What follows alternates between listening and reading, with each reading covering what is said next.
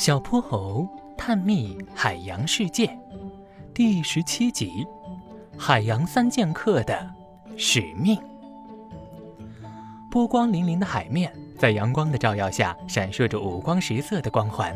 小泼猴和哼哼猪悠闲地打开一袋字母饼干，咔嚓咔嚓嚼了起来。嘿，哈，哈！小泼猴听到远处似乎传来了打斗的声音。他赶忙驾驶着金斗号大章鱼潜水艇，顺着声音找去，居然找到了两条正在打架的剑鱼。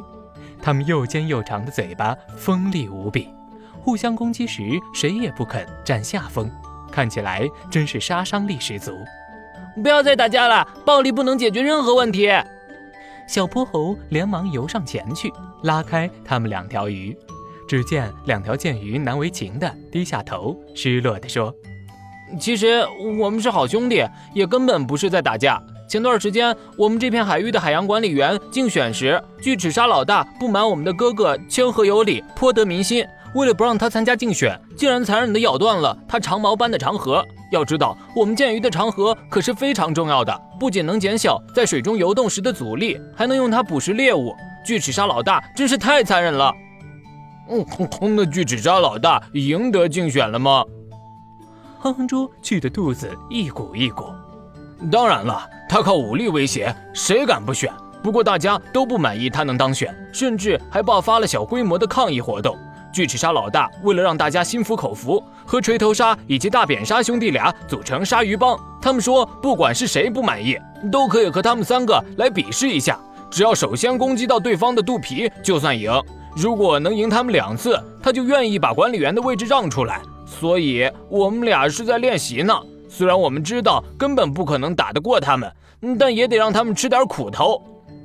剑鱼哥哥紧攥着胸鳍，气得脸都红了。小泼猴摇着脑袋，实在太过分了。但是靠暴力压制暴力是不对的。或许咱们可以想一点别的方法。小泼猴，除了和他们硬碰硬，咱们还能有什么办法呀？哼哼猪撅着嘴，难过极了。小泼猴闭上眼，沉思一会儿，突然一个好办法在他脑子里闪了出来。强攻肯定是必输无疑，或许咱们可以试试智取。锤头鲨的方盒一样的大脑袋，虽然给他的视力提供了很大便利，可也成了他的弱点。想象一下，如果你们钻到狭小细密的珊瑚礁缝里，他可就拿你们没办法了。这时你们只需要看准时机，用尖利的长颌攻击他。就能赢得这场比赛，而大扁鲨它最大的弱点就是永远贴在海底的柔软肚皮。如果能让它翻过身来，不用翻身，只要能让它离开地面一点点，我就一定能刺到它的肚皮。剑鱼弟弟激动地说：“可是怎么才能让它离开地面呢？”哼哼猪挠着脑袋，一脸的疑惑。嘿嘿，哼哼猪，这可就得靠你了。比赛的时候，你要不停的给他讲笑话，扮鬼脸，让他想不注意你都不行。而等他捂着肚子哈哈大笑的时候，剑鱼弟弟就冲到他的肚皮下面，狠狠地刺他一下。小泼猴拍了拍哼哼猪厚厚的肩膀，把这个艰巨的任务庄严而隆重地交给了他。那谁来对付巨齿鲨老大呢？我们只有两条鱼，还得找条鱼和他比试啊。可是巨齿鲨老大那么威猛。谁敢和他比试呢？剑鱼哥哥和剑鱼弟弟想了一圈，也没想出还能再请谁过来。让我去吧，反正有了你们俩，就算输给巨齿鲨也没关系。一条断了嘴的剑鱼从珊瑚礁里钻了出来。大哥，原来你一直在看着我们练习，我们还以为你再也不愿意出门了。剑鱼二哥和剑鱼弟弟飞奔到剑鱼大哥身旁。亲昵地依偎着他，看着这幅场景，小泼猴和哼哼猪的鼻子都酸了。